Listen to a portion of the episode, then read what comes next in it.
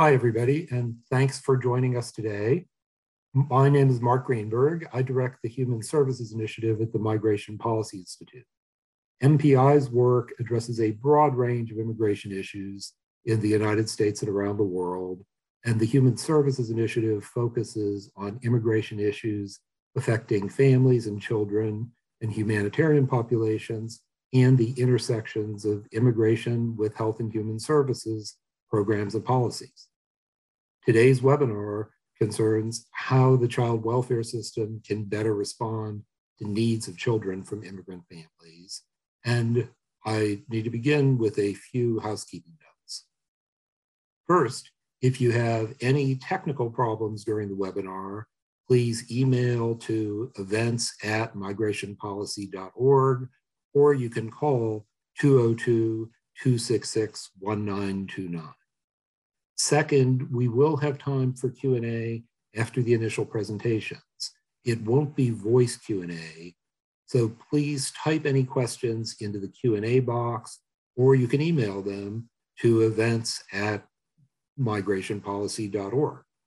You can submit your questions at any time while the speakers are presenting or once the Q&A session begins. For today's webinar, we're very pleased to have participants from the American Public Human Services Association and three jurisdictions, South Carolina, New York City, and New Mexico. The states and New York City will be talking about their recent experiences and insights about improving services in the child welfare system for children with immigrant family members.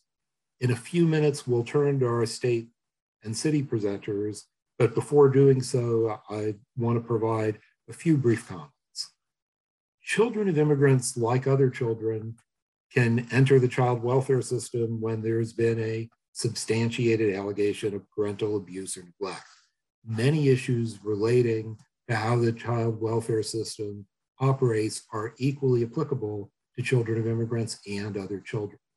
But there are also a set of very distinct issues and needs for children of immigrants, including but not limited to issues around the legal status of children, parents, or other family members, language access, cultural competency, distinctive issues when parents or other family members are residing in other countries, or when parents or other family members are at risk of immigration enforcement or removal, and issues also are arising in the context of unaccompanied children released to parents or other adults in communities. MPI and APHSA have been working together on a range of immigration child welfare issues since 2018. Initially, we engaged in a project that involved meeting with and interviewing state and local child welfare administrators, which led to a report we issued in 2019 called Immigrant Families and Child Welfare Systems Emerging Needs and Promising Policies. We've continued working together since then, including in relation to a set of federal state coordination issues that have come to public attention about licensing of shelters and other facilities for unaccompanied children. And this year, we organized a roundtable of state and local administrators and did a set of interviews to explore recent and emerging issues for child welfare agencies. We've drawn from this work and our discussions to develop an infographic, which is now available at both of our websites, entitled Best Practices for Child Welfare and Working with Families with Immigrant Members. And uh, you'll be able to see a link to it later. Uh, in our discussions with state and local administrators, we found that issues can be very different for jurisdictions with larger and smaller numbers of families with immigrant members and quite different for jurisdictions near or far from the border. But there are a set of common questions and issues that all jurisdictions face. Among them, how to develop internal capacity within the child welfare agency to address the most common questions that emerge in cases and to have resources to turn to for the less common ones. How to ensure that a core set of issues are addressed in training for all staff with direct contact with families. So that even if caseworkers aren't specializing in immigration related issues, they can identify when a case might present issues that require connecting with a specialist. And then how to have more intensive training for staff who will be working with families with immigrant members. How to develop effective screening mechanisms and legal service referrals, most obviously for special immigrant juvenile status, but also going beyond SIJ to a range of other immigration status issues. How to ensure the agency can effectively address situations when a parent or relative is in or expects to be in another country, how to address confidentiality, how to develop needed relationships with ICE for situations when parents are in immigration detention or facing removal. In our work, we found enormous variation between jurisdictions. Some jurisdictions have specialized staff, others don't. Some have significant staff training, many others do not. Um, some have comprehensive screening for immigration status, others don't. Um, some have developed arrangements for addressing cases when parents or caretakers are in immigration detention. And again, significant variation across jurisdictions. And even in the jurisdictions that have done the most to develop policies and practices, uh, they are continuing to refine their practices over time. So in today's webinar, we'll highlight the experience of two states with different contexts and experiences, along with the experience of New York City. We hope that states and counties and other stakeholders will find the infographic and the related resources as helpful to them as they ask where they might strengthen policy and practice. And we encourage listeners in the call who are aware of promising practices in their state or locality to reach out to us and share that with us. And now I would like to turn to Ann Flagg, the Senior Director of Policy and Practice at APHSA, who will offer some additional overview comments and then introduce our speakers. Ann? Thanks so much, Mark. Um, we sincerely appreciate this opportunity to continue to partner with MPI to advance you know, policy solutions and equitable um, practices and services for immigrant families, particularly those involved in both the child welfare and immigration uh, systems. So before I jump in, uh, for those who aren't familiar, the American Public Human Services Association, or APHSA, is the bipartisan national membership association representing state and local health and human services agencies and supporting them to execute their mission to improve outcomes for people nationwide. Building on our longstanding relationships with health and human services leaders, we focus on generating pragmatic solutions that advance the well-being of individuals, families, and communities. Through our affinity group, the National Association of Public Child Welfare Administrators, we've worked to improve programs and service delivery for all families engaged in the child welfare and human services systems, but specifically uh, immigrant families by increasing visibility of this issue in communities, elevating state and local innovative practices that advance equity, and, support child and family well-being and developing and aggregating best practice guide, guides and tools for child, uh, child welfare organizations. No matter where a child or family lives or where they come from, system leaders are responding to the imperative to build tools in their practice and policy toolbox to provide prevention services, prevent out-of-home placements, use culturally informed practice models that meet the needs of children and, and their families, and build um, build care and family support options for um, children that ensure cultural connections and permanency for kids who come to the attention of the child welfare system. What we know is this, um, more than a fourth of all children in the US are uh, children of immigrants and nearly a third of children experiencing poverty are children of immigrants. Uh, we recognize that the risk for uh, children uh, living in poverty families experiencing poverty to come to the attention of the child welfare system is heightened based on just poverty as a single risk factor. So recognizing all of these risk factors that poverty uh, can create for family involvement and child welfare system, it's critical that state and local agencies continuously review and practice strategies to ensure uh, quality services to families with an immigration experience. More specifically, we know that 6 million kids in this country have at least one unauthorized parent, and data from 2019 indicated removal of 28,000 immigrants who claimed a US citizen child. The alignment across human services, judiciary, and child welfare and immigration enforcement systems are critical to supporting the best possible outcomes for families dually involved in these systems. Uh, MPI and APHSA have worked to identify the key levers within child welfare system that Mark so beautifully laid out. Um, and you know the, range, organizational structure, practice and process questions, staff training, developing relationships with key external partners like consulates, attorney and legal resources, consulates, to name a few. Uh, so we are really, really excited to bring to you, you know, both the sort of culmination of the findings as well as some sort of new best practices we've discovered, um, you know, over the, the course of the last few months. Um, so we have, you know, the speakers really represent a lot of different points uh, along the journey of building capacity to better serve families engaged in these systems. As I said, we've had the honor to learn from a few, like New York City, who've really been um, you know, developing this practice model for quite some time, as well as um, some sort of uh, uh, more evolving practices, like we'll hear from, from South Carolina. Uh, so each of these systems are really distinctive in their demographics, population size, organizational structure, um, and we, we hope that each of them um, will offer something for each of you to take away and, and apply in your own, your own systems and communities. So with that, I'll uh, introduce our speakers. Um, first up, uh, we're gonna hear from the state of South Carolina. So we have Lisa Armstrong.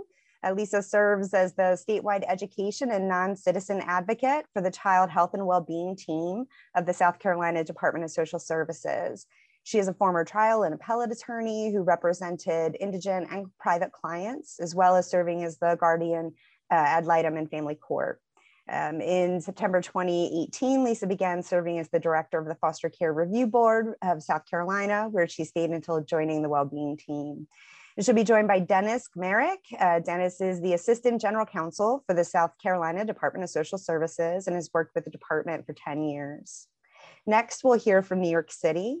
Uh, Eliane Martiz serves as the Director of Immigrant Services and Language Affairs for the New York City Administration of Children's Services, which works to ensure that all ACS programming is inclusive and accessible to immigrant and limited English proficient New Yorkers. She has served in this role for over three years. Then we're going to pop across the country to our colleagues in New Mexico. Uh, we were uh, intending to have two speakers today. I'm going to introduce them both. Um, but we did have a, a little bit of a, a, an emergency, and so we're down to one speaker. But I, for the purposes of having all of the resources, um, all of the resources uh, that built this work known to the audience today, we'll go ahead and introduce, introduce them both. So joining us today um, is Andres Santiago. He is the immigration attorney with the New Mexico Department of Children, Youth and Families, working to support immigrant and refugee children across the state. Um, Megan Finno Velasquez uh, is the director of the New, uh, New, Mexico Department of Children, Youth, and Families. And Megan's also an associate professor and director of the Center on Immigration and Child Welfare in the School of Social Work at New Mexico State University. Megan unfortunately did have to um, did, did have to uh, uh leave the meeting for today. So uh, if there are any particular questions, she did welcome um, you know, welcome us collecting them for um, for Team New Mexico and sharing back any uh, follow-up as is helpful. So uh, with that, I think I can turn it on over to Team South Carolina. Um, hey guys, I am Dennis Gmerick and I'm the managing attorney for county operations uh, for DSS here in South Carolina. Welcome uh, to everybody today. Uh, it's my pleasure to talk with you about South Carolina's experience when it comes to this population of children as you can imagine, we are one of those small jurisdictions that Anne and Mark referred to when it came to uh, immigration issues and how we've dealt with it. Um, I have been in the Office of General Counsel now since 2011. Prior to that point in time, I was a prosecuting attorney for the department. Uh, I have been with the agency now for 23 years. One of the um, issues that was assigned to me when I first got to the Office of General Counsel was how do we deal with uh, children who are entering foster care who has Im immigration issues? South Carolina had we had just gone through a couple of of cases that had some really um, not good outcomes for the children that we were dealing with because of their immigration status. We were having TPR, uh, termination parental rights actions, uh, and their related adoptions action got to go sidewise because we weren't really paying attention to immigration issues. So one of the things I was tasked with uh, when I first got here was coming up with a policy as it pertains to these immigration children and what our procedure should be. Now, for South Carolina, that really meant about a population of between 10 to 15 kids in the entire foster care system at that point in time. Um, it really had not, we really did not have a large population to deal with. So I felt pretty comfortable in, okay, this is just another part of my job. Um, I, I, partnered with um, an, an, attorney with the Appleseeds, which is our legal service organization here in South Carolina.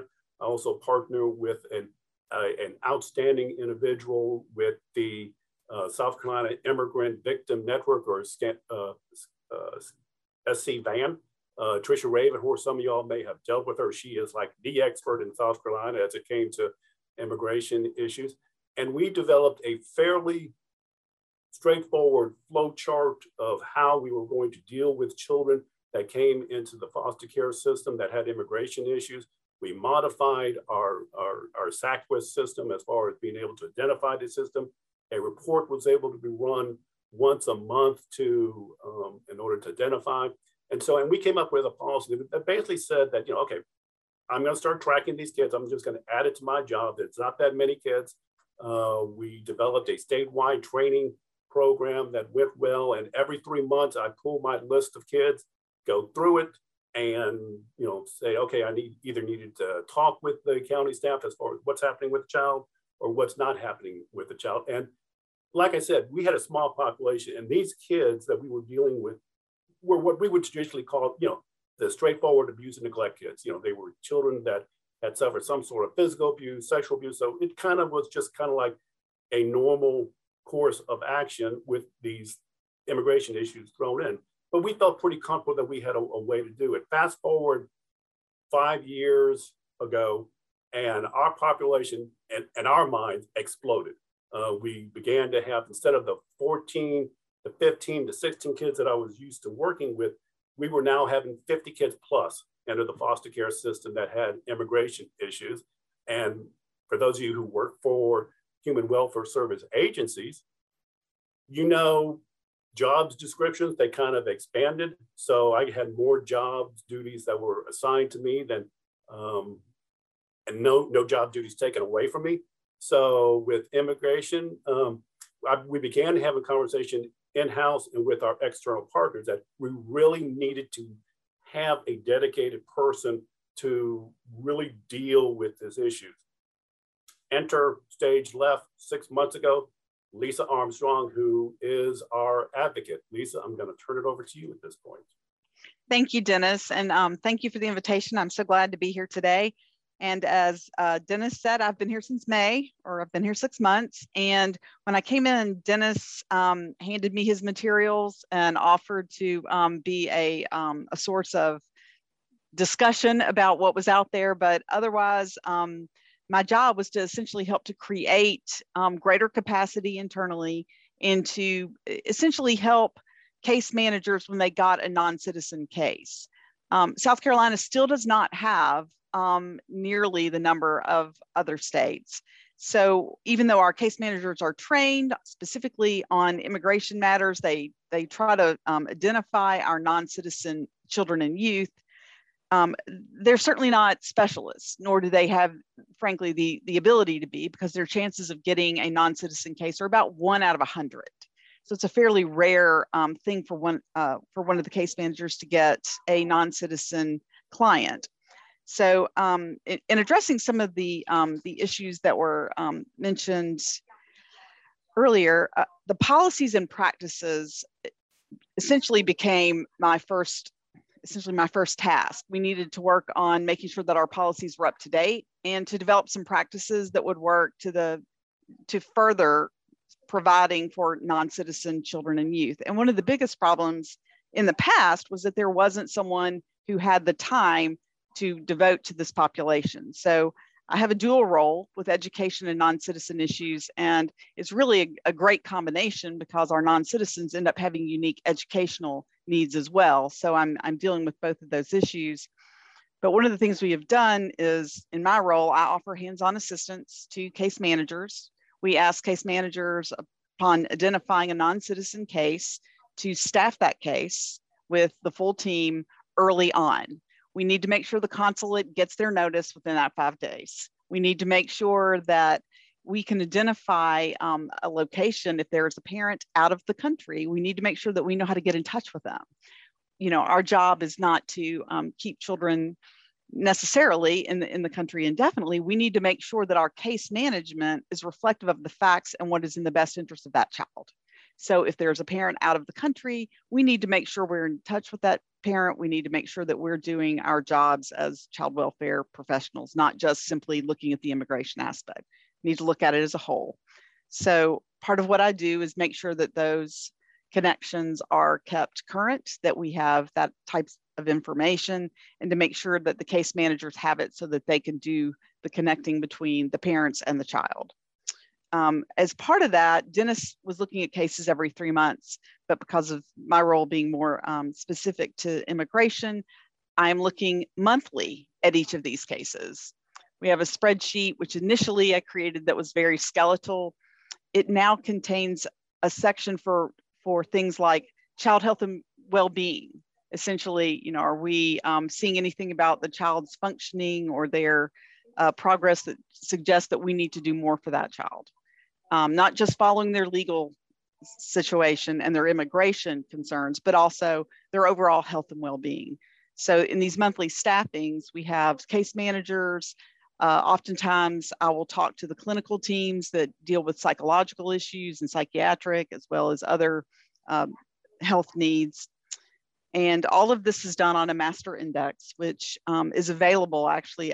It's now being provided to our clinical team so they can take a look at this special population and just keep it fresh in their minds that th this is a group that if they're hearing about these particular children, they may want to, you know, be especially attentive. They may have some some special needs, so that when they're doing their staffings clinically, they they bear that in mind.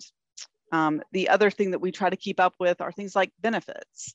If um, if a child is eligible for an SIJS, we want to make sure that we, we identify that early, that we get them what they're entitled to. Um, we get the, those applications filed. One of the things we don't want to do is miss an opportunity if a child is eligible for a status adjustment. And as Dennis said, if you're, you know, if you don't have a well-crafted system, that that can happen. Um, I am pleased to announce that, that recently one of the first cases we had was a child who came into care um, 17 and a half years old, pregnant. The idea was to reunify.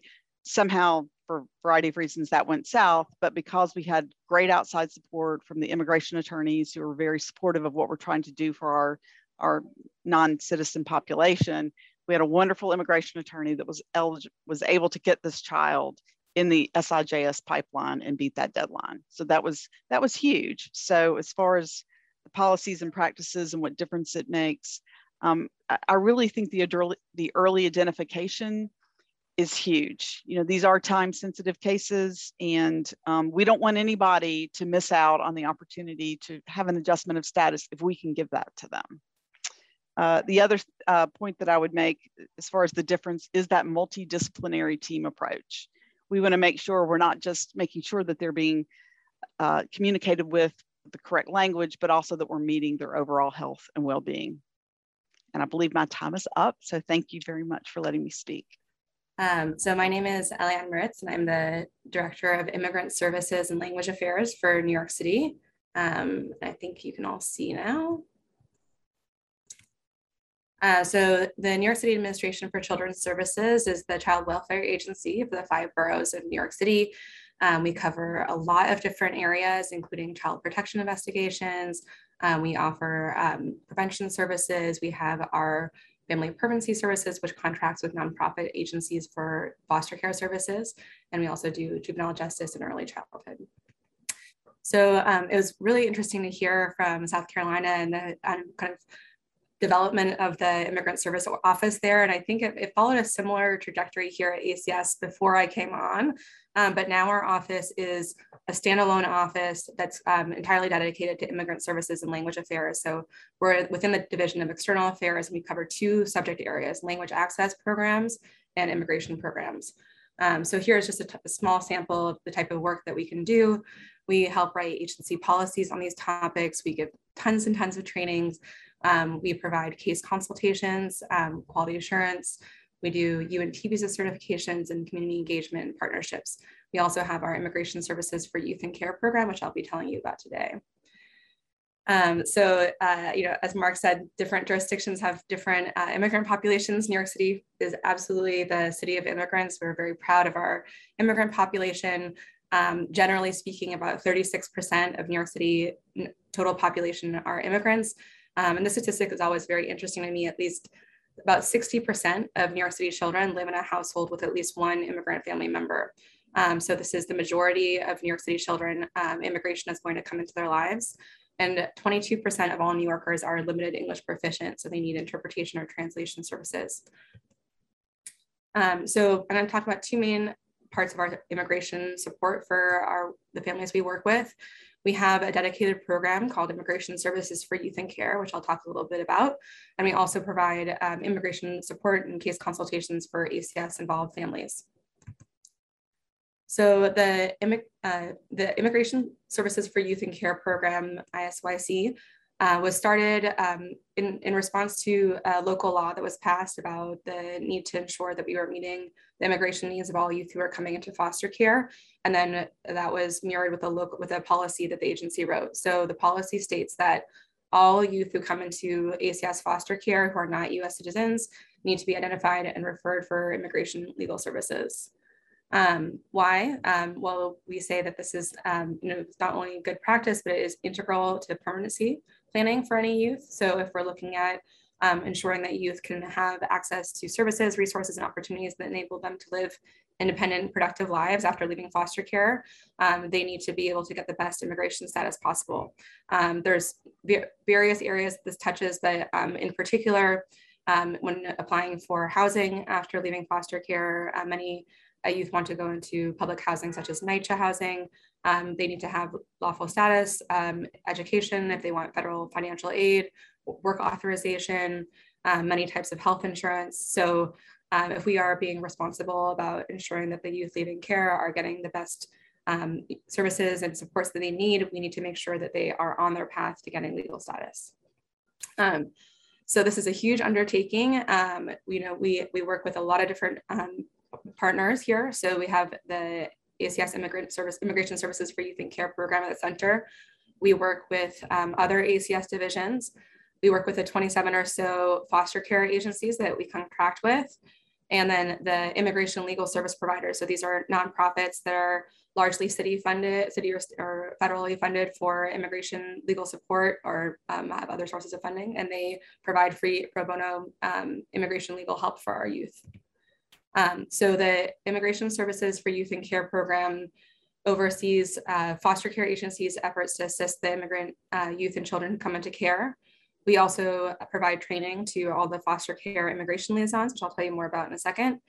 We also assist on individual cases. There are some cases that uh, prevent, uh, you know, present complex needs, and we always help with those. And then we also, um, you know, as North, as, as, South Carolina was saying, track and monitor the progress of all these cases to make sure that they're moving along and um, the youth are getting the support that they need.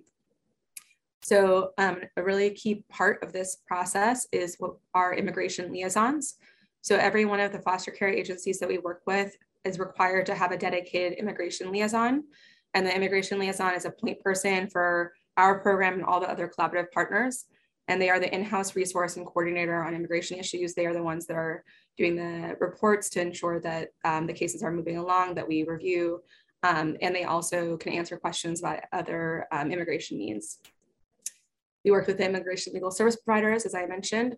Um, so these are all um, nonprofits in New York City who provide immigration legal help um, more generally, but as part of their help, they also provide immigration free immigration legal help for our youth in foster care and they get specialized training about working with youth in foster care because that can be different than um, the uh, the experience of working with other um, other populations.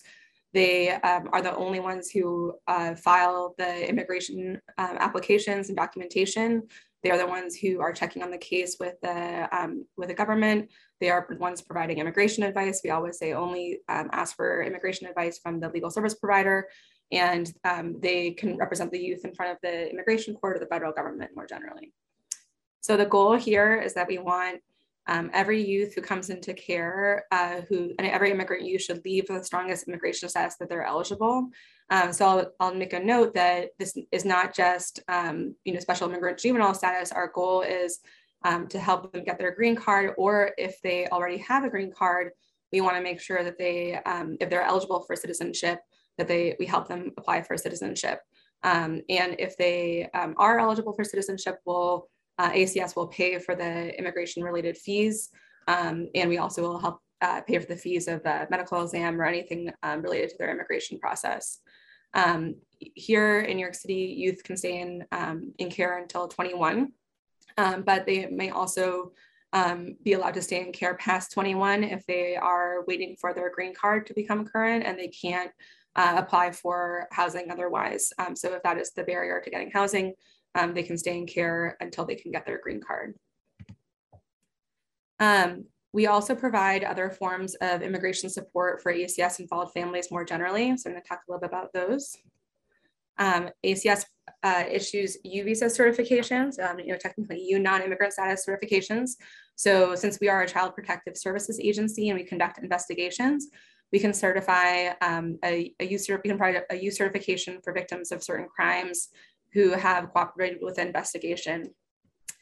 Um, this is really uh, a, a, very important tool in building trust with our um, undocumented community. Um, many uh, undocumented immigrants are fearful of working with um, local government and um, by allowing them to apply for the U visa, uh, U visa application, um, they uh, are given a benefit as well for cooperating with our investigation. Um, and it's also um, helpful for families to get on the path to lawful status. It makes them eligible for benefits that could support family stability.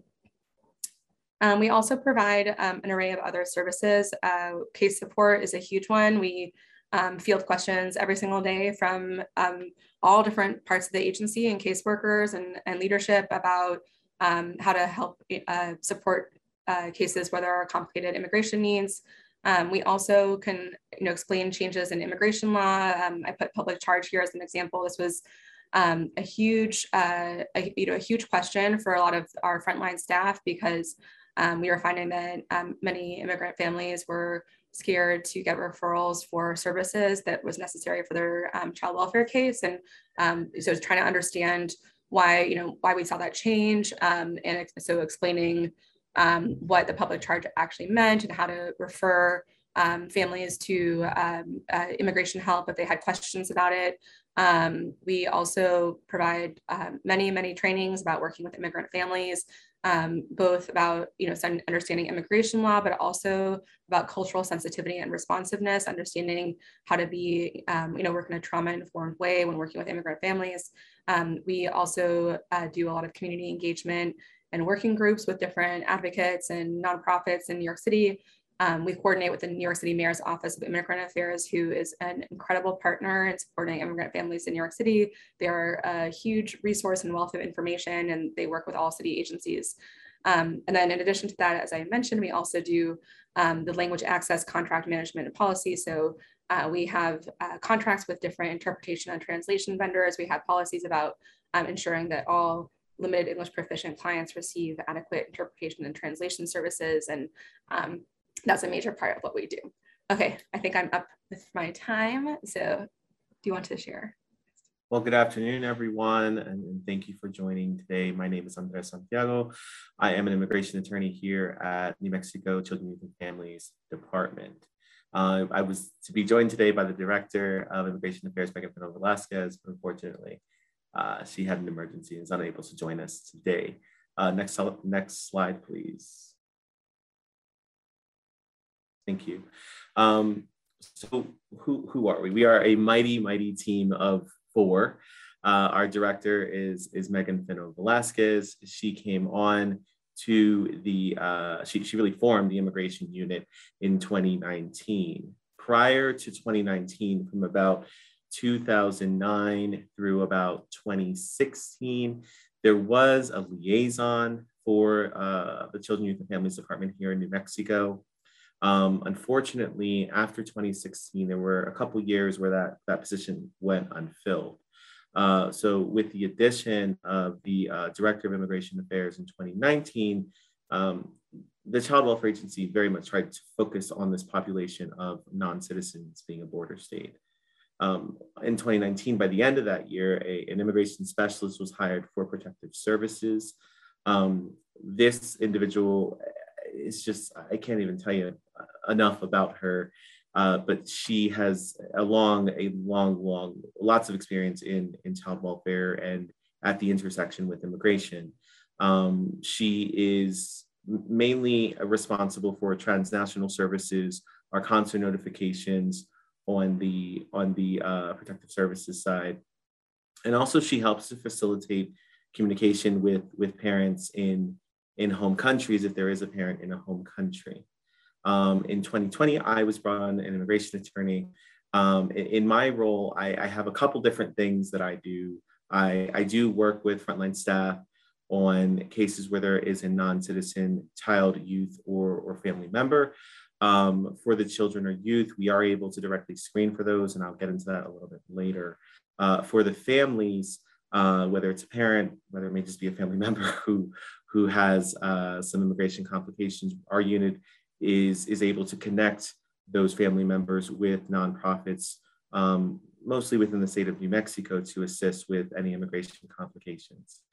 In 2021, we were able to add a position for an immigration specialist for our juvenile justice services. Uh, here in New Mexico, the Child Welfare Agency does not prosecute these cases. That's our district attorney's office. Public defender is the one who who will uh, defend the, the juvenile for any uh, adjudication. But the Child Welfare Agency is involved if, if the juvenile is um, committed to a facility or if that juvenile is, is later put on pro probation. And so the, the immigration specialist, similar to uh, on the juvenile justice side, similar to the immigration specialist on the protective services side, um, will notify the consulate uh, of that non-citizen youth uh, we also notify if there is a non if there's a U.S. citizen youth, but one of the parents um, may be maybe from a, a, a foreign country. Um, we will provide direct screenings for juveniles if if they so choose. Uh, we also connect uh, public defenders with immigration practitioners who are able to analyze any juvenile charges or juvenile pleas. Uh, next slide, please. So who do we serve here in New Mexico? Well, as probably is no surprise to anyone, uh, we, we serve immigrant and mixed status families here in New Mexico who are involved with state child welfare and or the juvenile justice systems. Now, interestingly, uh, interesting to me when I first entered this role, I, I, thought that there was going to be a lot of family separation involved, and that's really not the case in New Mexico. A lot of these cases uh, that we see are the result of abuse or, or neglect allegations. Um, there, there may be deportation orders present, uh, within the immigration history of the family. And this can sometimes complicate relief options for family members as we're making those referrals to, uh, to some of the nonprofits. Many families have one, one parent who is in a home country and another parent who is in the United States. Um, our unit will help facilitate some of that communication with uh, parents who were outside of the United States. Um, more recently, we have seen, um, unfortunately, an uptick in, in children who are both victims of, of labor trafficking and, and commercial sex trafficking. Um, for those that, that may not know, New Mexico, we are a border state. We do Texas, we, we do border Texas on the one side and we border Arizona on the other. Uh, we have seen an uptick with labor trafficking in regards to uh, children who are given documentation showing they're over the age of 18 and they're forced to work on dairy farms in, in rural areas, rural parts of the state. In, in regards to the commercial sex trafficking that we've seen, a lot of times this is not commercial sex trafficking for, for a monetary value or anything like that. It's, it's typically for protection, it's for housing, it's for food, it's to pay off a debt. Um, it's a little bit different in, in regards to that. That here in New Mexico, we do report any suspicion of uh, commercial sex trafficking or labor trafficking within 24 hours uh, to the Office of Trafficking in Persons, which is uh, federally under Health and Human Services. Uh, next slide, please. So this is just an, an overview slide of, of what we do. As I mentioned, we, we consult on cases involving immigrant families, similar to the other presenters on the call the we really try to identify these cases as early as possible so that they can be screened. And if if a child or a youth or a family member may be eligible for an immigration benefit for the family member we're going to refer them to nonprofits. For that child or youth we want to see if we're going to move forward and be able to directly represent we typically do not directly represent but we do assist with getting those predicate orders for special immigrant juvenile status um, we, we are exploring at this point um, a U certification, T certification. We also, as I stated, uh, we do consular notifications. We are uh, the liaison for foreign country consulates, which we work with very closely. Uh, we even have a memorandum of understanding with the Mexican consulate. Um, we assist with communicating to relatives in foreign countries, as I've already said.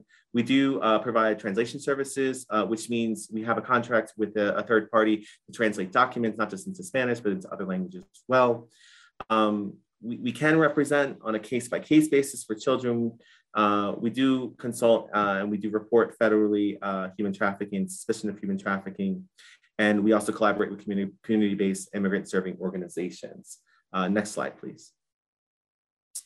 Uh, we also have worked very closely uh, at large with the Child Welfare Agency to license non-citizen relatives to become resource parents and provide the, provide them with uh, training and support. Uh, we had to update policy around special juvenile status to align the language with current federal standards and law. We've updated our policies around, around suspected trafficking so that our unit is reporting any suspicious any suspicion of trafficking. We've also updated our, um, our processes in regards to consular notifications so that we're ensuring those consular notifications are typically going out about 24 hours uh, for when the child is coming into the custody of child welfare agency. Uh, we had to update our communication with uh, Department of Homeland Security. A number of our counties do border uh, Mexico, and we, we had to ensure that we had sort of one point of contact for Department of Homeland Security, which can include uh, all kinds of, whether it's Border Patrol, whether it's ICE, uh, whether it's Health and Human Services on the other end, uh, you know, we had to have one point of contact for that. And then lastly, language access plan was also rolled out. Next slide, please and some of the complications that we've seen, um, as, as many may already be aware, in regards to special immigrant juvenile status, uh, the population that we serve here in New Mexico, many of the children and youth are from Mexico, Guatemala, Honduras, and El Salvador. And unfortunately, for these countries in particular, there is a longer wait time to move forward with residency because there's a backlog on the number of visas. And so, similar to uh, our counter, our, our colleagues uh, from New York and, and, from South Carolina, we have had to uh, monitor these on a monthly basis as well to, to see when we can move forward or when we can recommend to move forward for residency. A number of our children and youth are in deportation proceedings, which can complicate immigration relief. We do work very closely with uh, Department of Homeland Security, with, with ICE trial attorneys to try to negotiate out our children from some of their cases if they are in deportation proceedings. Many of these children have been identified as victims of trafficking or um, are um, eligible for special immigrant juvenile status. And we, try to uh, negotiate with ICE in regards to those cases, if uh, ICE is unwilling to move forward, then, then we do refer out to a nonprofit. And lastly, uh, reentry after deportation. Um, and this is for the parents. Sometimes parents who have orders of deportation. They come back into the United States, and then they're criminally prosecuted for illegal reentry to the United States uh, with an order of deportation, which can lead to um, months, if not years, incarcerated. Um, and I believe my time is up, so I, am going to go ahead and, and stop there thank you um, very, very much to our, our, our panelists. Um, uh, you have uh, uh, provided a, a, lot for people to uh, uh, think about and learn from in your presentations. We've got a number of questions. Uh, we'll, in the remaining time, we'll go through as many questions as we can. Um, if you're not yet in the queue for your questions, um, you can use the Q&A function to write questions. Um, you can also use chat, but if everybody would try to use Q&A, that helps us keep them all in one place. You can also email events at migrationpolicy.org with your questions, or you could tweet your questions uh, to at migration policy, hashtag MPI discuss.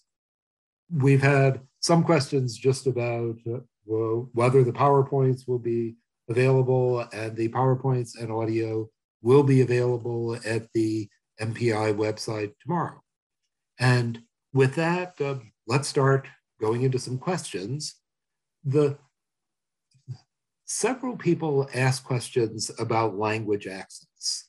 And the, among the questions, one person asked about what measures or standards do you use in relation to interpretation and translation?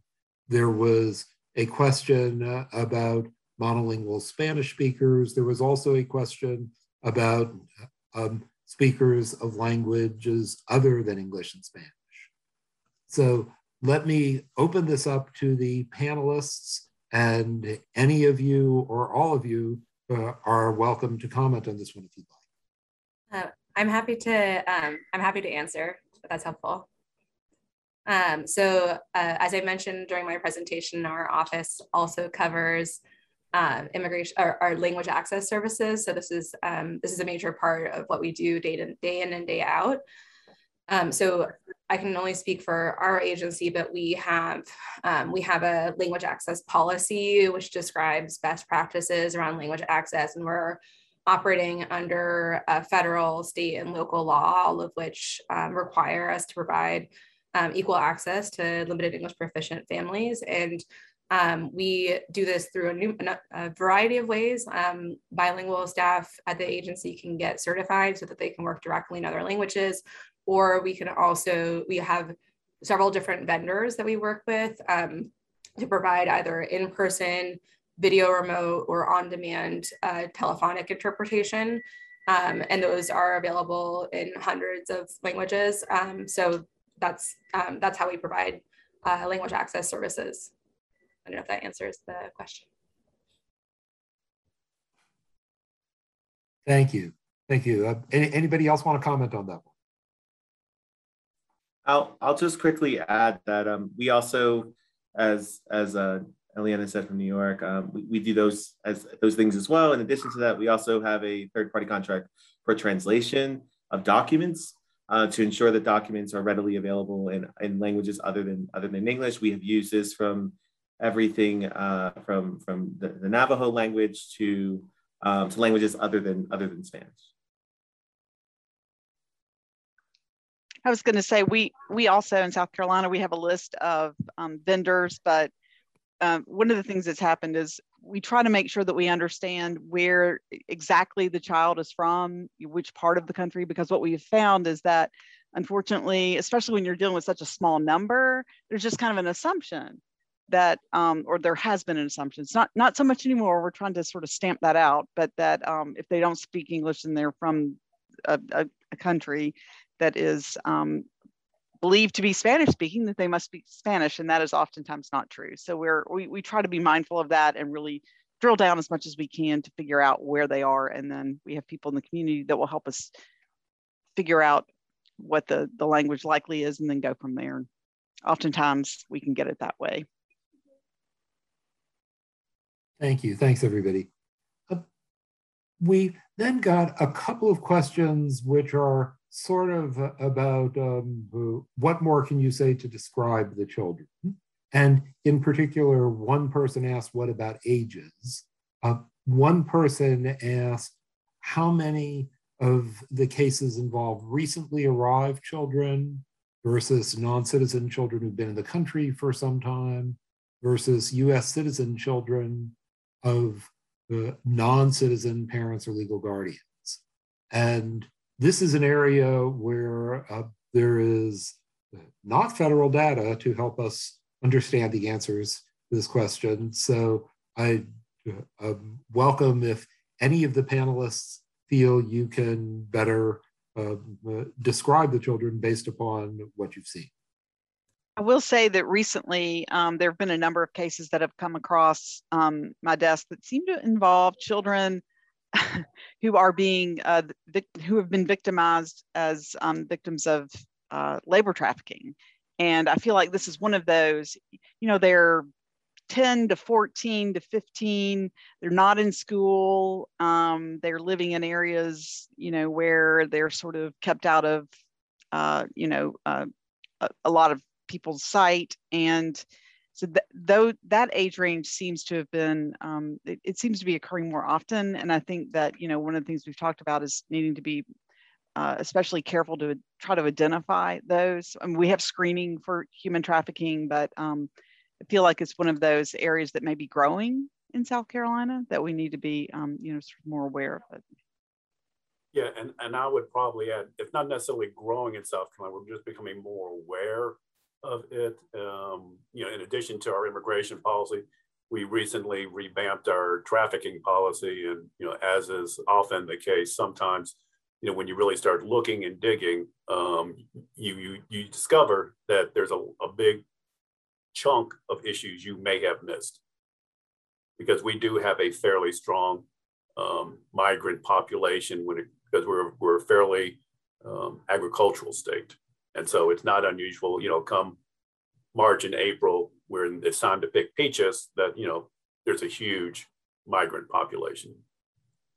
Um, yeah. I think, you know, oh, sorry. I think, you know, in New York City, um, because just of the general immigrant population that we work with, um, we see all all sorts of variety um, in the uh, immigrant youth who come into foster care. So, um, you know, we'll have some cases where, um, you know, at, at, first the child, you know, themselves might think that they were born here, and only after looking into it a little bit more, we realize that the child is actually, um, you know, was born abroad and is undocumented, and the child didn't know. Then we'll have, and we definitely have cases of, of recently arrived uh, uh, children or you know young adults as well. Um, we have uh, some youth who came through, you know, Office of Refugee Resettlement as unaccompanied minors. We have um, all, all, you know, some who've come to, to study here, you know, all, all sorts of different cases and from all sorts of different parts of the world. Um, so I, I don't know, um, it, it, the question was like, to more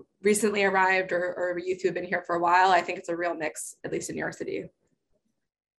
Next. I'll just. Oh, I'm sorry, go ahead, Andres. Thank you. Um, I just wanted to add that similarly here, it's it's a mix of ages. Um, I will echo what South Carolina has said, though, that with trafficking specifically, it's it seems to be a very specific age range, uh, more towards labor trafficking than commercial sex trafficking. That being said, though, being a border state, we we have run into um, youth who thought they were U.S. citizens and and and are not. Um, so we, we it's been a range of ages. Thank you. We've got a question about are there times where there are tensions between the goal and focus on permanency in child welfare and the particular circumstances in an immigration case? And uh, any of you care to comment on that?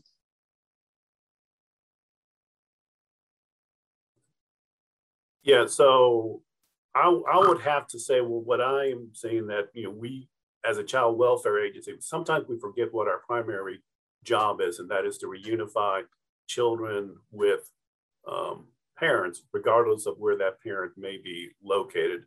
And I don't know if other states are experiencing this, but there is sort of that natural bias, at least here in South Carolina, that certainly it's in a child's best interest to remain here uh, in America as opposed to maybe being reunified with any family in um, another country. And, you know, our foster, some of our placements are very aggressive when it comes to explaining to the court or trying to explain to the court as to why it's in a child's best interest to remain here with a new family as opposed to being reunited with their biological family.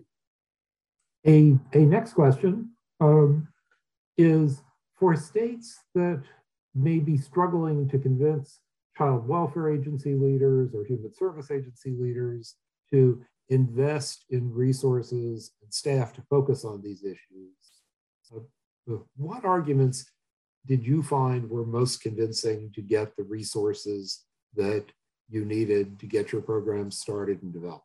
Or what would your advice be, sort of more broadly, to another state or county that is trying to decide whether to commit resources in this direction? This is such a good, um, this is a good question. And um, so I, you know, I came into the office once it was already established, but I know that um, it was originally started with the, um, you know, with with the pressure from from advocates and the immigrant community organizations here in New York City. Um, and now that we have the office, um, you know, we are so busy, and I can't imagine how um, you know how child welfare agencies can operate without having an office uh, that focuses on these issues. But you know, what we always explain is that um, immigration status is an integral part of permanency planning. It is an integral part of uh, understanding what is in the best interest of the child and ensuring that they get supports and access to resources. Um, so if you have, you know, if you are if you are a child welfare agency that is operating in the United States, you are going to encounter immigrant youth or youth who have immigrant parents, um, and you need to be prepared to support those youth. Um, so uh, I, I, highly recommend that um, that every agency um, build up this, uh, you know, this this capacity and expertise as much as they can. Um, I'm curious to hear what the other states would say. In New Mexico, I mean, I similarly came on when the unit was already coming together and formed. Um, but what I have found in, in my time here is just data collection is what's really helped us. You know, being able to point to, hey, there's X number of non-citizen children, there's X number of, of files that involve a non-citizen parent. And this is the number that also have deportation proceedings. This is the number that are SIJ eligible. This is tied in with permanency. Um, that has really uh, opened, uh, I would say we've gotten more buy-in from internally from, from, within the child welfare agency. I feel uh, immigration can be a very niche area. And if you don't know it, it can just seem complicated and just seem like, oh, that's, that's something I, I maybe should worry about, but I don't have the time to worry about it. So we've had to partner with our frontline staff, show them that we're here to support them and support these families in the goal towards permanency. And, and that's really worked with sort of being data driven. Well, and excuse me, um, obviously in South Carolina, we're still trying to build our system, but I will say that um, one of the things that's been very helpful as far as trying to meet the needs, the unique needs of children who are here, um, who are not necessarily um, natural English speakers who are of limited English proficiency, is having good relationships with outside partners such as our educators. That has been a huge plus in helping to build the system. And there was a lot of funding as a result of COVID. There's ESSER funding, and I've been involved with with dealing with some of that, but and not to digress, but one of the things I saw was this real enthusiasm to be able to use those funds to benefit this particular population um, because it will allow for greater services to them. And so I think having outside supports if you're trying to build internal capacity is very helpful um, just to get sort of uh, a view of the, the issue from multiple sort of perspectives again, we're six months in, so we'll see what happens. Thank you. Thank you. Um, we've got several questions about deportation. Uh, one is asking uh, Have any of you done work specifically addressing the impact of deportation of a parent on children? What issues do you have you observed? What approaches have you taken to address those issues? We have another question asking what happens when a parent is deported? What does it mean for the child? Might it result in the termination of parental rights? What role do you all play? Yeah, so that is probably the worst case scenario for someone who's in the child welfare system when you have a parent who is deported. Um, it is it is heart wrenching uh, because a lot of those do end up in TPR because once they get deported, at least here in South Carolina, we seem to have a almost impossible time of trying to locate them in their home country. And we're still not really doing a good job of engaging those parents why they're still here and kind of stressing the importance of, of their responsibility to keep the agency notified as far as where they are and how do we get in contact with them. So um, deportation is certainly is a very, very negative factor when it comes to a child in foster care in South Carolina as far as uh, TPRs. I might just echo what um, what Andres said during his presentation that um, you know we actually we actually don't really see a lot of cases in New York City of youth coming into care specifically because of deportation. Um, so it might be that a youth comes into care um, through an abuse or neglect case, and then um, you know, like also has the parent might also have a deportation case. But um, you know, more typically, if the parent is deported, um, there, you know, in here in New York, we have uh, something called standby guardianship, which can be put in place to name another um, a trusted adult or family member to be the guardian for the youth. So that would prevent the child from needing to come into um, into foster care. And we really, um, you know, along with the mayor's office of immigrant affairs, promote standby guardianship um, as a way of, of planning and uh, safety planning. Um, and uh, we, we also have, um, you know, a law here that can kind of extend the time um, on a TPR if the parent's in immigration detention so that it does not need to be done within the same time frame, similar to if a parent is um, incarcerated. Um, so, uh, you know, obviously a deportation has a huge effect on, on, a, on a child, but it is not, um, it's not a, a, a very common reason at all for coming into ACS foster care. I, I, just wanted to add to that and say, as I said in my presentation, we don't have a lot of we don't have a lot of children coming into child welfare agency custody based upon a deportation. However, for parents who are deported, most of the time, um, because a lot of our families are straddling the border, where we have one parent in the U.S., one parent in home country. That's been a, a more similar situation. Um, now, with the priority deportation priorities changing um, we, we do have parents who have orders of deportation that have not been executed, which means they have an order of deportation, but they're still within the United States. Um, we have had parents in home countries who have been previously deported. It has complicated, um, it, had, it has added complications for them uh, for reunifying with their children if, if they've tried to come in um, uh, without inspection and have been uh, federally prosecuted for illegally reentering the country. Um, but it, it is in New Mexico, it is it is not a there. We try to we try to still work with the families as much as we can. Um, we, we you know we, we will try to work with them to the best of our ability.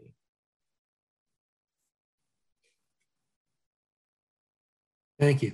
Um, we'll only have time for a few more questions, but we'll get through as many as we can. We had a couple of questions about um, circumstances where the parent or relative maybe in another country. One person asked, um, how do you approach permanency planning when there's a goal of reunification in another country? And someone else asked, can you uh, just explain what the purpose of consular notification is and what the importance of it is? You know, and, and what I would say in, in this area, because we've got a mix of um, you know, child welfare people and immigration people likely listening to the call, if somebody sort of just wants to explain, so how does this work when the parent is in another country? I can explain like very generally uh, on my end. I, am in a very limited capacity as the immigration attorney on my team. Uh, but within our child welfare agency, we do um, we will have the parents served in that third country. We typically will work with their consulate um, to have them served in that third country. We also have a third party nonprofit that we work with to help um, facilitate not just service of parents in third country, but also if there's a home, if there's a home study uh, or home assessment being completed, they will assist with that as well. We have worked with uh, which is a child welfare agency in Mexico. We work with child welfare agencies in, in Honduras as well. Um, so that is sort of an overview of, of how of how that that process works here in New Mexico. Um, uh, Andres, there's actually a specific question for you, which is can you say more about how New Mexico built a program for non-citizen relatives to become licensed uh, foster parents? This is from a state that is struggling with this issue. Uh, I would be happy to pass that along to my director, uh, who has more uh, details in regards to that. Um, I, I, don't want to misspeak misspeak without without her being present. Okay, that's and then Eliane, a question for you. Um, just asking, I think to clarify, um, um, ACS is an entity separate from Child Welfare Services in New York. Is is New York City? Is that right? Uh, um, ACS is is the child welfare agency. Uh, New York State is a county-run system, so ACS is the child welfare agency for the five counties that comprise New York City. And then a question um, potentially for all of you, um, because of the increased numbers of unaccompanied children arriving this year and being placed in emergency sites, uh, has that posed additional challenges for you? Um, in uh, seeing children coming into child welfare or in other ways? Well, I would say one challenge is that people often think that they are in ACS care. They don't understand the difference between, um, you know, federal care under the Office of Refugee Resettlement and state child welfare. So there's a lot of confusion in the public about, you know, where where unaccompanied minors are. Um, New York City has a really um, does have a very big um, program for unaccompanied minors uh, through contracts with the Office of Refugee Resettlement, um, and many of the nonprofits that we contract with also have um, programs that uh, that separate that are completely separate, but with the Office of Refugee Resettlement. Um, we haven't seen. I, I, don't think we've seen you know a direct strain or anything on our, our resources, but it's definitely something that we're aware of and when we can provide um, support or expertise or anything like that, we'll always uh, reach out and support them. Just to echo that, here in New Mexico, our entire border is um, comprised and, and lumped in with El Paso, Texas. So it's considered the El Paso, Texas sector. So any unaccompanied minors that are encountered along the New Mexico border are um, detained by Border Patrol and then referred to Health and Human Services. They do not remain in New Mexico. New Mexico does not have a, a facility for unaccompanied minors currently. Um, and, and so it really hasn't been a strain on, on resources in, in that regard.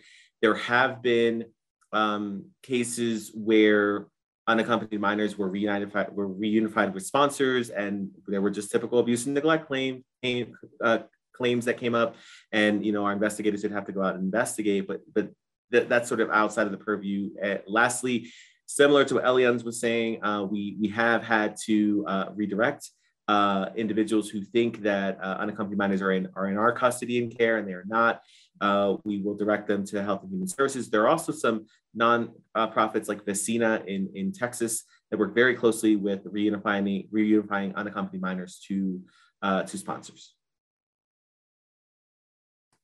Um, I, I think we've got time for one last question.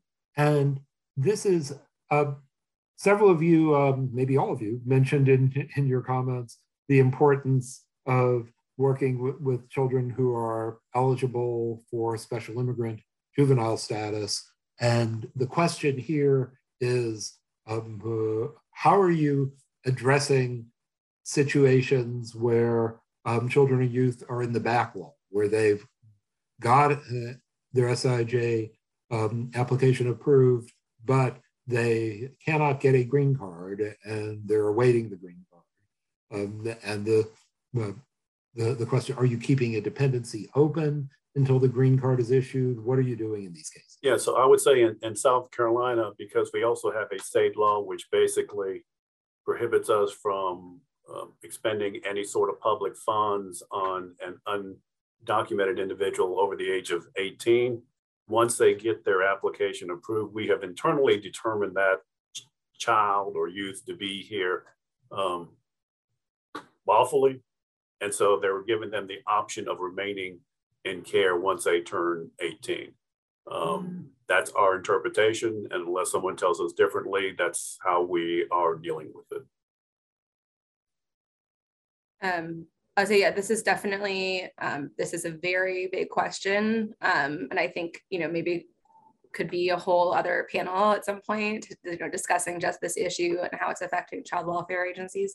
Um, we, um, so if if the if the, the child welfare case and the um, immigration case will be separate, and if there's if the child is going to reunify with a parent, what the we'll work with the immigration attorney to find a different form of dependency on the family court, so they could transfer from um, you know an abuse or neglect case to become a guardianship case or a, a direct placement case. So um, they don't need to stay in our foster care system for the special immigrant juvenile. They can, um, you know, be released if, if that's what's in their best interest.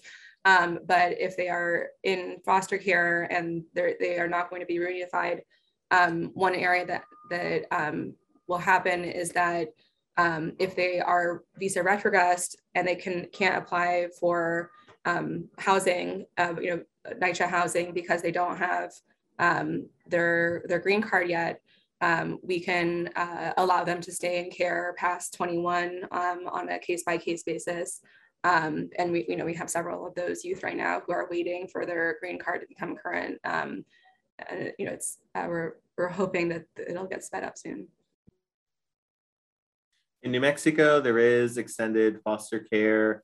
Um, at this time, the children who are in the backlog are they're they're they're probably hopefully going to be out of the backlog before they turn 18 um, more importantly uh, that i see with our 16 17 year old they want to start working. They want to start working they don't have the work permit. So we've tried to have wraparound services for volunteer uh, to increase their their life skills increase what kind of skills they have so that when they get a work permit they are able to be better prepared uh, to go and, and start working um, that's we, that's how we dealt with it in New Mexico. Thanks very much, everybody. Uh, the, at, at this point, we need to bring the webinar to the close. Uh, I want to first thank all of our panelists and thank our colleagues at APHSA. Uh, we hope you've found the presentation and the discussions today helpful. The audio from the webinar will be available on the MPI event website tomorrow. If you're a reporter on the call and you want to follow up, you can contact Michelle Mittelstadt, um, M M I T T E L S T A D T, uh, at migrationpolicy.org. And as noted at the beginning, we do have uh, uh, our detailed report and then the infographic, which provides a sort of uh, broad checklist-like approach to thinking about many of the issues um, and encourage you to refer to those. So again, thanks very much, everybody, and very best wishes to all. Thanks.